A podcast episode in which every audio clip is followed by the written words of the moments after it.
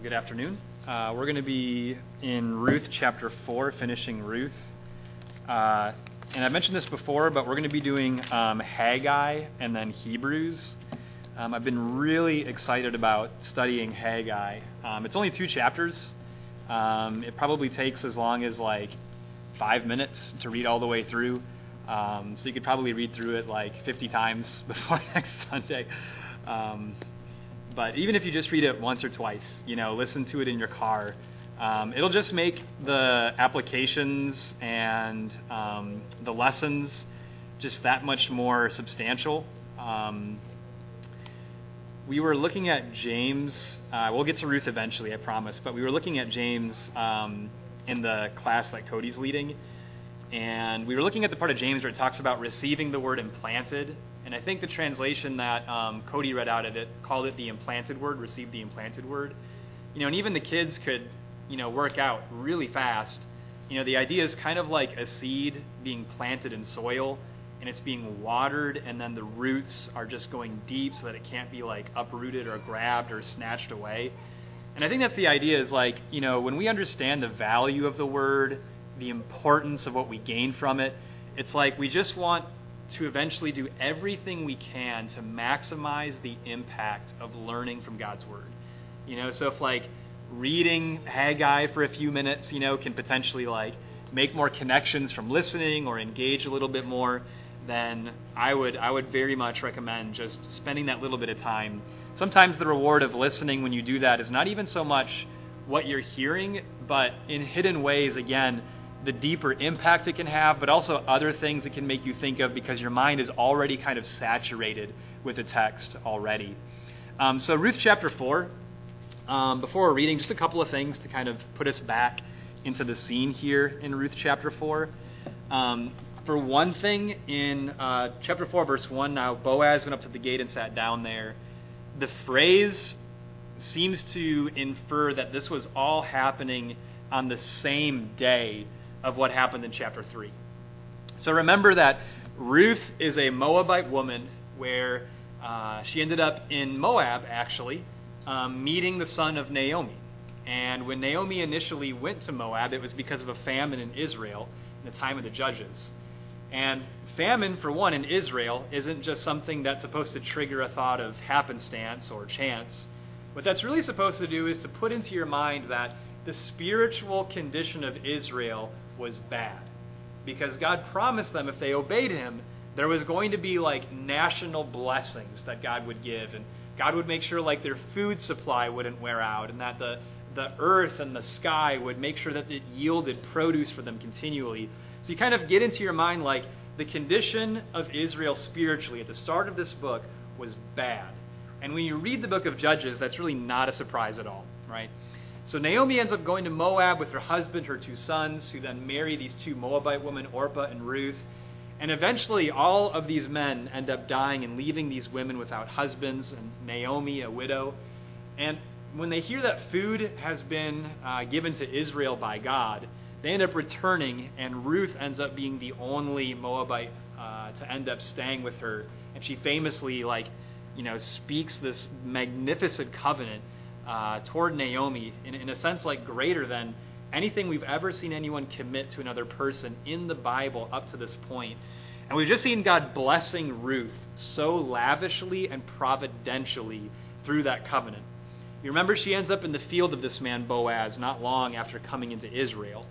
And God, through his providence again, just helps Ruth and Boaz connect to the point where in chapter 3, Naomi had considered the fact that since Boaz was a close relative, God had given rights to those who had lost their husbands so that the relative could then redeem that widow to bring them into their household and raise up an inheritance to then preserve the name of the deceased. So Ruth was then uh, told by Naomi to privately go to Boaz to appeal to him for this right and Boaz then very gladly, very eagerly assures her that he will fulfill his role. But there is one man who is a closer relative, and Boaz is a man of such godly integrity that he assured Ruth that she will be redeemed, but there uh, being this closer relative, it could potentially be him that redeems them instead. Still had assurance that if he doesn't want to do it, Boaz will indefinitely step in and uh, fulfill his responsibility. But we'll see here that uh, Boaz will go through all of this very carefully, very lovingly. So, chapter 4. Uh, sorry, I haven't switched the slides. Um, chapter 4, I've titled it Redemption's Glory. Um, because even though we've been talking a lot about this concept of redemption through Ruth, I think like God really ends this book really trying to magnify the beauty and the glory of what redemption really is by his working and by his design. So we'll see redemption's glory, and we're going to start in verses 1 through 10. Now Boaz went up to the gate and sat down there, and behold, the close relative of whom Boaz spoke was passing by. Remember, this is the closer relative who could, by right, still redeem Ruth. So he said, Turn aside, friend, sit down here. And he turned aside and sat down. He took ten men of the elders of the city and said, Sit down here. So they sat down. Then he said to the closest relative, Naomi, who has come back from the land of Moab, has to sell the piece of land which belonged to our brother Elimelech. That was Naomi's deceased husband. So I thought to inform you, saying, Buy it before those who are sitting here and before the elders of my people. If you will redeem it, redeem it. But if not, tell me that I may know, for there is no one but you to redeem it, and I am after you. Then he said, I will redeem it. Then Boaz said, On the day you buy the field from the hand of Naomi, you must also acquire Ruth the Moabitess, the widow of the deceased, in order to raise up the name of the deceased on his inheritance. The closest relative said, I cannot redeem it for myself, because I would jeopardize my own inheritance. Redeem it for yourself. You may have my right of redemption, for I cannot redeem it. Now, this was the custom in former times in Israel concerning the redemption and the exchange of land to confirm any matter. A man removed his sandal and gave it to another, and this was the manner of attest- attestation in Israel. So the closest relative said to Boaz, Buy it for yourself. And he removed his sandal. Then Boaz said to the elders and all the people, You are witnesses today that I have bought from the hand of Naomi all that belonged to Elimelech, and all that belonged to Chilion and Mahlon. Moreover, I have acquired Ruth the Moabitess, the widow of Mahlon, to be my wife in order to raise up the name of the deceased on his inheritance, so that the name of the deceased will not be cut off from his brothers or from the court of his birthplace. You are witnesses today. So just as a, a, side note, just to like acknowledge it briefly, the whole like removing a sandal thing is kind of strange. It's kind of like um, when Ruth went to appeal to Boaz by laying at his feet, and it's not really explained. You just kind of have to think through like, okay, well, well, why? Um, Deuteronomy 25, uh, 8 through 10, has a little bit of a similar practice in redeeming like land and property, and the way that they're doing that here. What makes that different though is that was to convey something disgraceful. So, like, the woman who was not being redeemed would take off the sandal of the man who would not redeem her, and then she would spit in his face. And she would declare, So be it for the man who will not, like, fulfill his responsibility. Um, this I don't see as something that, like, is, you know, to convey something disgraceful. It maybe they've adapted that into more of a cultural norm, um, just to convey the fact that, like, you know, property rights to walk on this land that now belongs to you is being handed over to you. Um, so it may be from Deuteronomy 25, but just to be clear, it seems like it's, it's somewhat of a different practice here that may be just an application of an inference from um, that passage. So, with the more important focus of the passage, though, this closest relative who's not named, which is interesting because he wanted to preserve um, his inheritance. Um, I just want to think for a second, like, why would he not want to redeem Ruth along with the land? Um, I think one thing in the way that Boaz presents this, I don't think Boaz is trying to trick his closer relative. Like, on the surface reading, you could think the way that it's, you know, described in verse 3 and 4, that maybe Boaz is almost like craftily withholding information and kind of like, gotcha, you got to get Ruth too, you know? I don't think that's the idea. I think Boaz, in actuality, is trying to make this as appealing as possible, actually, to try to maximize this closer relative's willingness to redeem Ruth. It's kind of like a business practice how, like, if you have information that is, like, you know for sure you have some information that, like, a buyer will really like and really give them incentive to want to buy or invest. But then you have other information maybe is a little more risky, And you know that, like, you know, they might potentially still want to invest, but you know bringing that up is going to be a risk. So, you know, the, the wise thing is we'll bring up the pretty parts first. And then once they've seen that attraction, then you can kind of maybe bring up the other parts to, you know, make it a point that it's not all bad or difficult, you know, so really focus on the brighter and prettier parts of it. So again, I don't think Boaz is trying to trick the closer relative in the way he presents it. I think he's trying to just be wise about making this appealing along with acknowledging the risk and difficulty of Ruth being involved in being redeemed in this as well. The reason why I think that's important to think about, it's amazing that not only was Boaz willing to yield to God's law in the first place, when he obviously really loved and respected Ruth and wanted to marry her. Not only is it amazing that, for one, he was willing to forfeit marrying her for the sake of God's law, but for two, the fact that he was attempting to draw in the closer relative, to want to maximize his willingness and to appeal to his willingness, I think makes it even more amazing. He was legitimately trying to work with God's will, that if at all possible, to make sure that God's will, as it would have been written, would have been as clearly and as carefully followed on the matter as possible. I think that is so amazing, and it shows, again, so much of the heart of Boaz. Now, magnifying the heart of Boaz. Remember, Orpah in chapter 1. Naomi urged Orpah to go back to Moab in a way that, like, when Orpah did go back, I don't think we're supposed to read into that that Orpah was making some, like, sinful decision. But she was making a reasonable decision based in the reasonable things that Naomi was putting into her mind. But what that does is it magnifies the grace of Ruth's willingness to go above and beyond what was reasonable. That's exactly what this closer relative does for Boaz because he's doing what's reasonable. Like when he brings up that this is going to endanger his inheritance, again, I don't think we're supposed to read into this like, wow, this guy's a selfish jerk. Like he's being unreasonable or unwilling to do what God wants him to do. I mean, Boaz has given him very clear option to back out of it and it be okay. Like he's told him, look, if you don't want to redeem this, that's fine. I'm giving you the option because you're the closest relative, but I'm assuring you, if you don't do it, I will, right? So I don't think we're supposed to think anything negative about the closer relative, but just like Orpah to Ruth, what this does is it magnifies Boaz's willingness to do something far beyond what is only reasonable. I think another way to think about this, so like with adoption, which I think is a very close modern equivalent to some of the things that Boaz was doing here.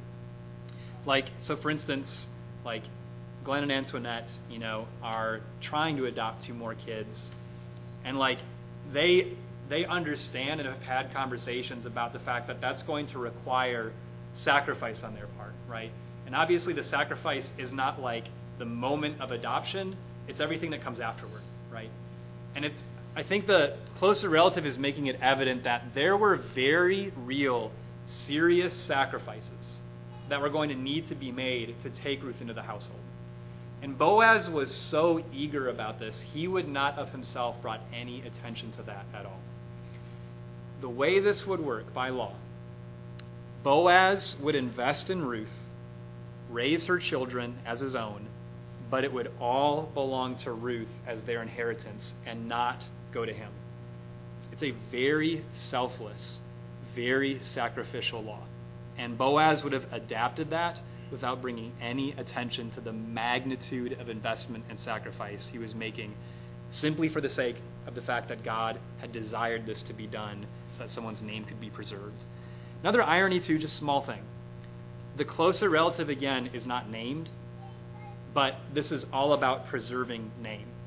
And it's Boaz whose name ends up being preserved, even though he was taking the risk of sacrificing and investing in something that was endangering his own inheritance, right? So, uh, verse 11 through 17. You'd expect from here, like, for it to end differently, I think.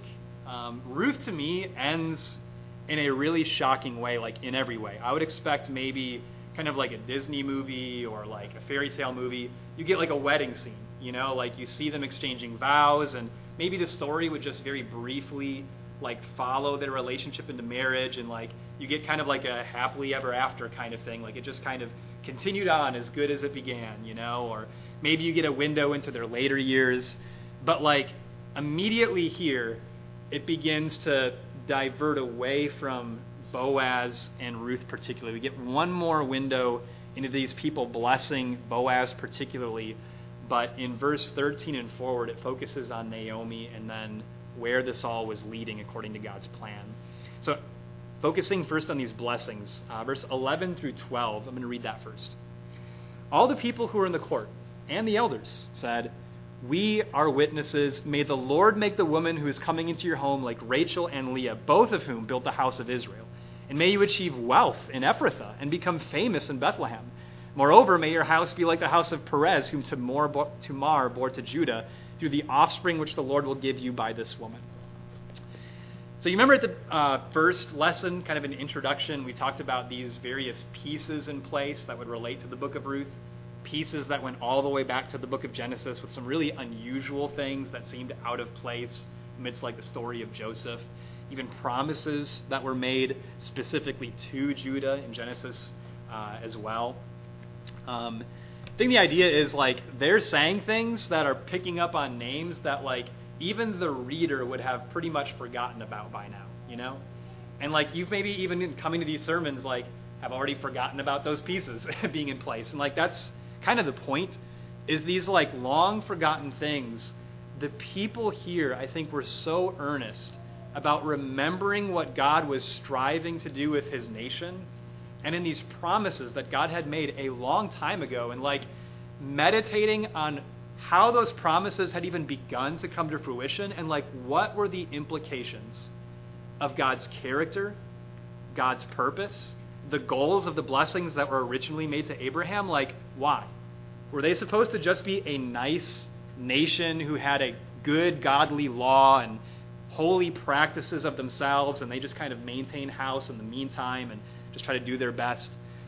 I think the basis of these blessings that these people, these elders, are speaking, they understand the same thing about their nation in this time that people understood about their nation in the time when Jesus was born. Turn to Luke chapter 2, verse 38. Luke chapter 2, verse 38. I think the idea of redemption in the book of Ruth is beyond something just Boaz and Ruth do and receive. I think based in these words, the people understand their nation is in a condition that the nation needs to be redeemed. And that what Boaz had done for Ruth, redeeming Ruth, was of such a godly quality that this would be the thing that they were hoping would lead to the redemption of their nation. It's very similar to Anna the prophetess in verse 38 of Luke chapter 2, if you're there. At that very moment, she came up and began giving thanks to God, and that is when she saw the baby Jesus, and continued to speak of him to all those who were looking for the redemption of Jerusalem. I think these were people who, living in the book of Judges, had that same attitude. They understood how terrible the condition of their nation was in their time these were people who obviously loved God. I mean, you just look at the way that they're like talking about these things and the way they use God's name, and you look at what they're desiring. It's almost like in verse 12, with them bringing up the house of Perez and Tamar, which were born to Judah, you know, and God gonna going to or hoping that God will grant them uh, children to almost like renew the nation and restore it as a new beginning, kind of like Perez and Tamar was like this new beginning for the nation of Judah. Um, and I think it just shows again like this great sense of faith and, and perceptiveness um, in the nation around them. So let's let's read the next section, 13 through 17. So Boaz took Ruth, and she became his wife, and he went into her. And the Lord enabled her to conceive, and she gave birth to a son. Then the women said to Naomi, Blessed is the Lord who has not left you without a redeemer today and may his name become famous in Israel. May he also be to you a restorer of life and a sustainer of your old age, for your daughter in law who loves you and is better to you than seven sons has given birth to him. Then Naomi took the child and laid him in her lap and became his nurse. The neighbor women gave him a name, saying, A son has been born to Naomi. They named him Obed. He's the father of Jesse, the father of David. You know what's interesting is in verse 11 and verse 14, there these blessings that they're pronouncing. The similarity in the blessings is they both groups wish for this uh, communion of these people to result in infamy within Israel, which is exactly what happens with this leading to David and ultimately Jesus. Um, notice in verse 13, I think this is surprising. Boaz takes Ruth.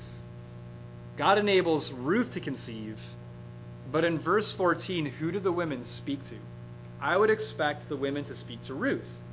Like, Ruth is the one who's been working, she's been the one who's been redeemed, she's the one who's had the baby. But look in verse 14, they speak to Naomi. Ultimately, like, this is not a book that's about, like, Naomi or Ruth or Boaz. I think it's important to note that ultimately this is a book that's about God as the central main character. So, like, this moving away from Ruth and Boaz here at the very end does not break the continuity or focus because it's really been about God vindicating and redeeming the whole time, right? So, I think it's worth noting the first words that these women say to Naomi, who are probably in chapter 1 the same women that Naomi told to not call her Naomi, but Mara, because she was bitter. Um, Blessed be the Lord who has not left you. I just imagine that Naomi, by this point, you don't see her say anything. I just imagine that she has nothing to say. And that really, like, she's speechless. And that's okay.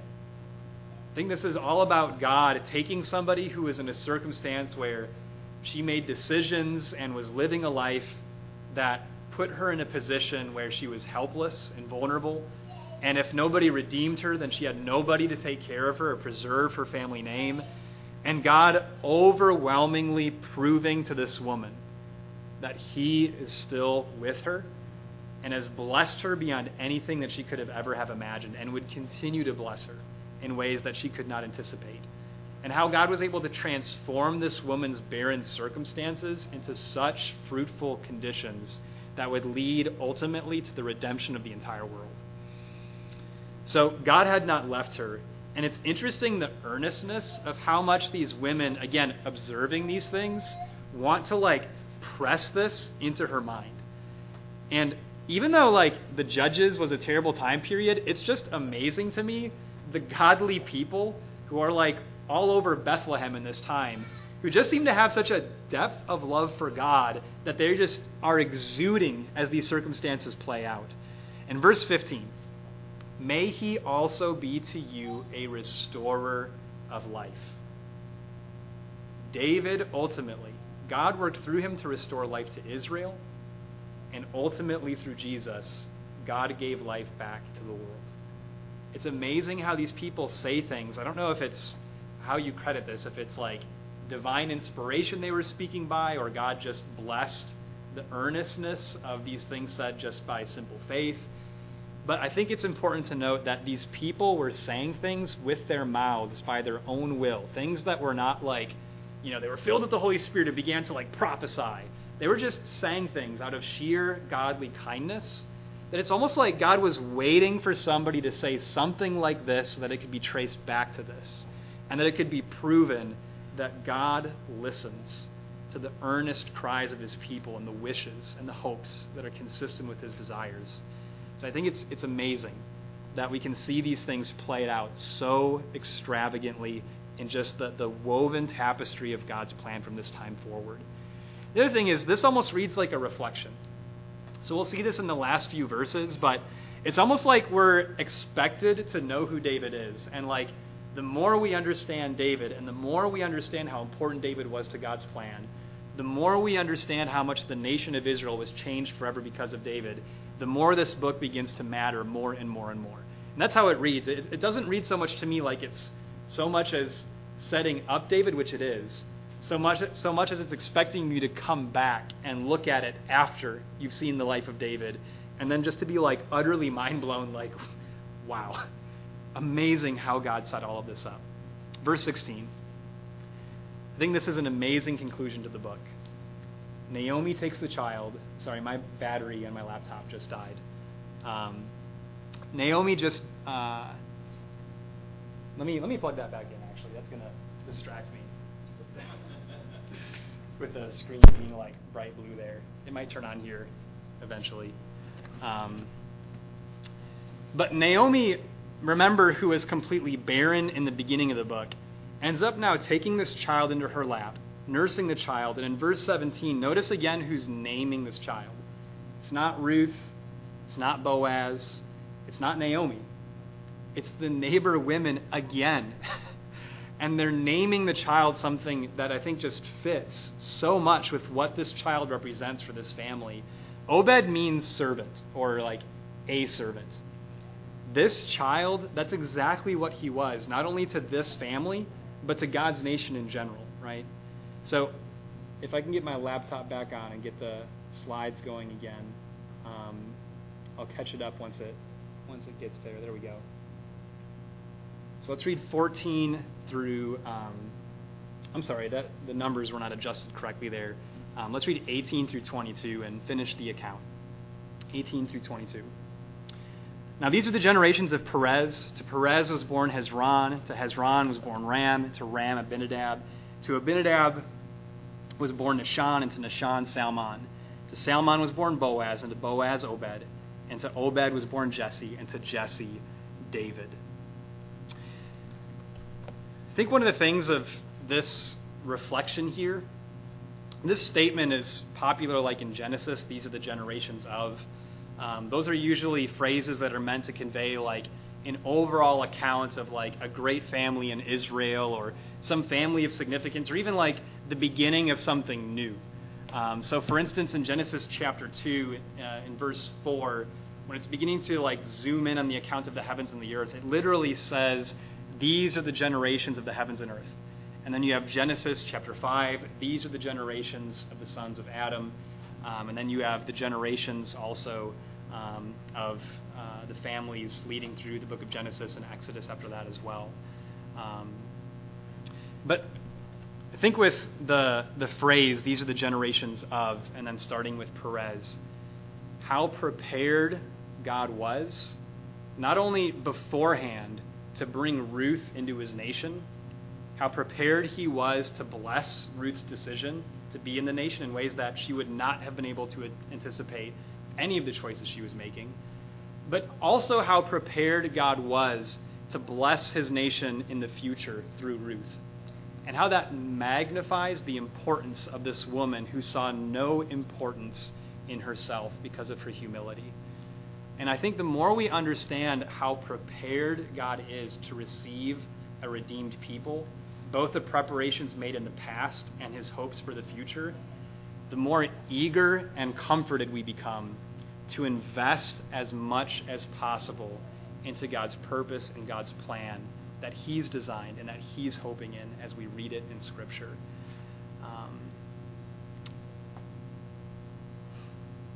so, the last thing I want to bring up is before we get into reflections, think about the things that were transformed in this book. So, we talked about a lot uh, how Naomi's life was transformed already in this book.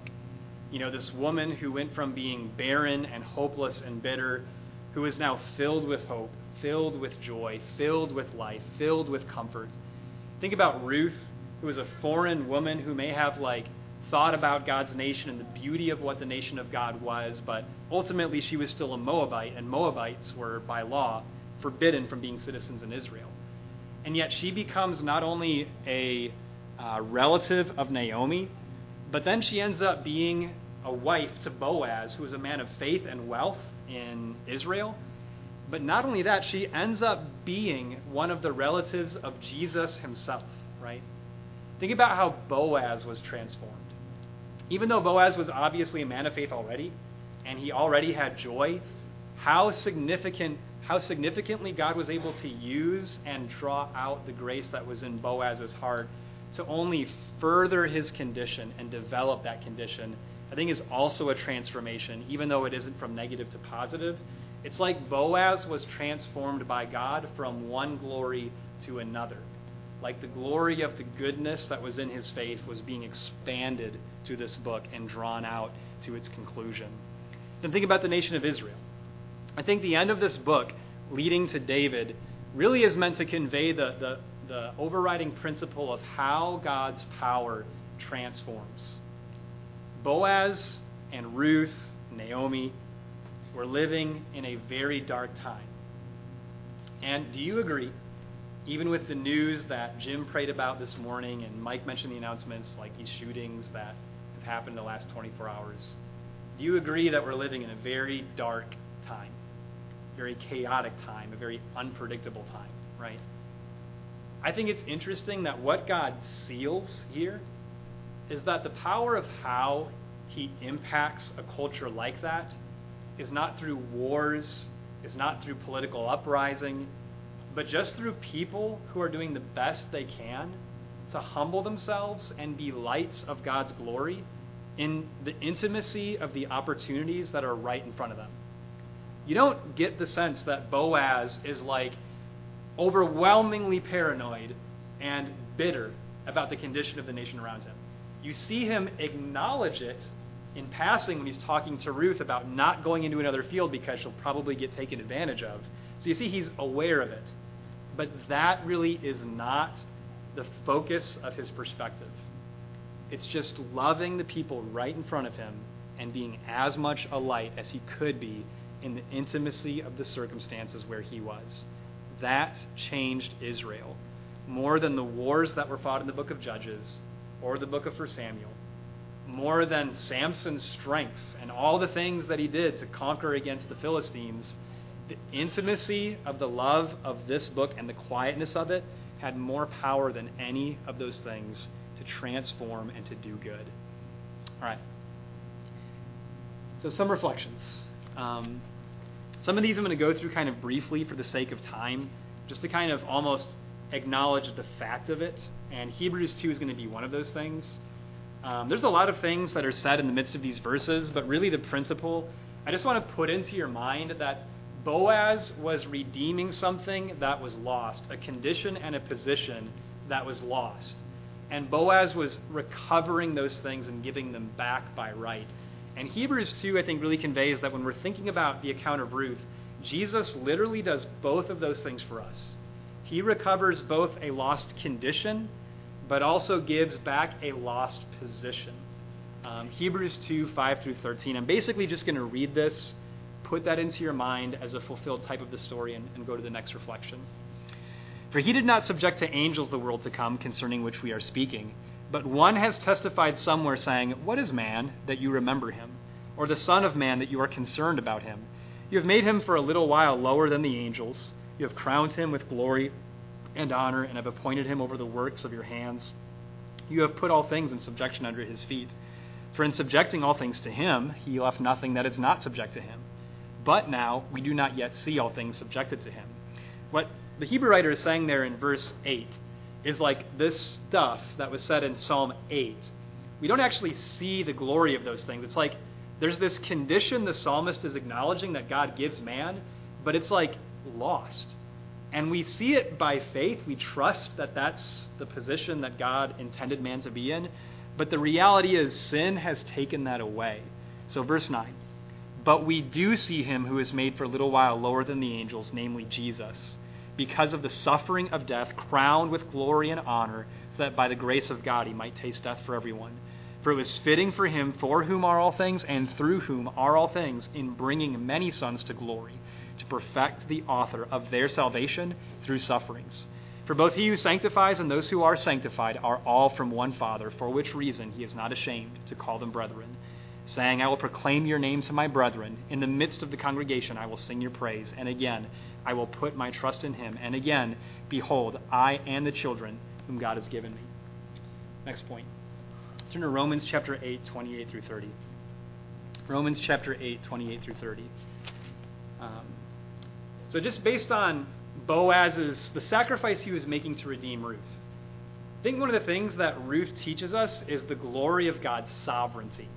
That because of God's sovereignty, this sacrifice Boaz was making really ultimately was not, in the grand scheme of things, really a sacrifice. Like it was, but God was so overwhelmingly like re- repaying what was being lost that I think it's meant to give us this great sense of assurance that when God is calling us in a direction that requires suffering and sacrifice, that His sovereignty empowers our willingness and our perspective. Uh, Romans 8, 28 through 30. And we know that God causes all things to work together for good, to those who love God and to those who are called according to His purpose. For those whom He foreknew, He also predestined to become conformed to the image of His Son, so that He would be the firstborn among many brethren. And these whom He predestined, He also called. These whom he called, he also justified, and these whom he also, or these whom he justified, he also glorified.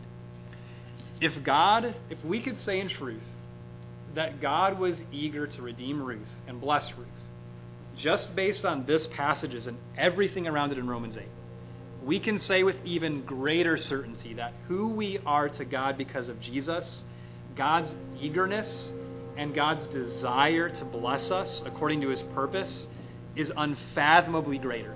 So, whatever assurance an Israelite could have gained from God's providence in the book of Ruth, just seeing everything played out so much more vividly through Jesus, we should be the ones who gain the uttermost assurance from the things that we see play out in the book of Ruth. God did not leave Boaz's sacrifice unpaid. And I think it's interesting. Remember, Boaz redeemed Ruth to preserve Elimelech's name. Whose name is in the genealogy of Jesus?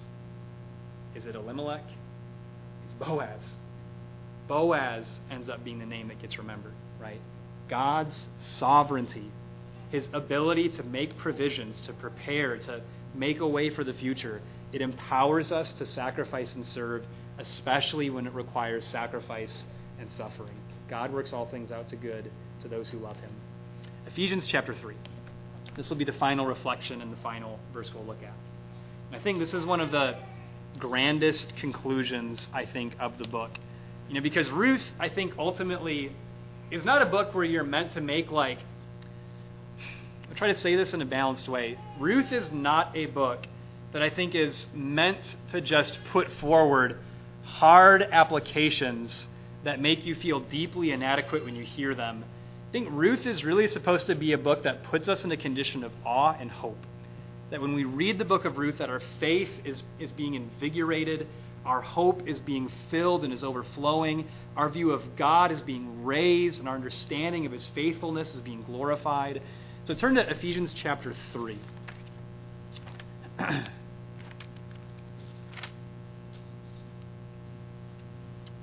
Ephesians chapter 3, 20 and 21.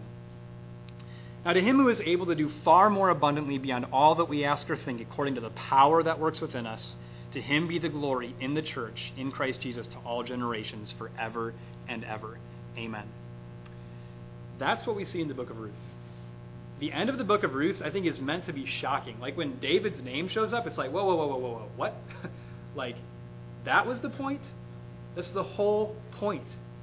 That is the kind of family King David came from. It's the family Jesus came from. And God just slows everything down so we can just pause and see why. Why this kind of family? Why was David the kind of person he was? God is able to do far beyond anything we can ask, think, or imagine according to the power that works within us. And the prayer that came right before this Paul in verse 14 begins talking about why he's bowing his knees before the Father. In verse 15, if you'll read with me, from, from whom every family in heaven on earth, in heaven and on earth derives its name, that he would grant you according to the riches of his glory to be strengthened with power through his Spirit in the inner man, so that Christ may dwell in your hearts through faith, and that you, being rooted and grounded in love, may be able to comprehend with all the saints what is the breadth and length and height and depth, to know the love of Christ which surpasses knowledge you may be filled up to all the fullness of God.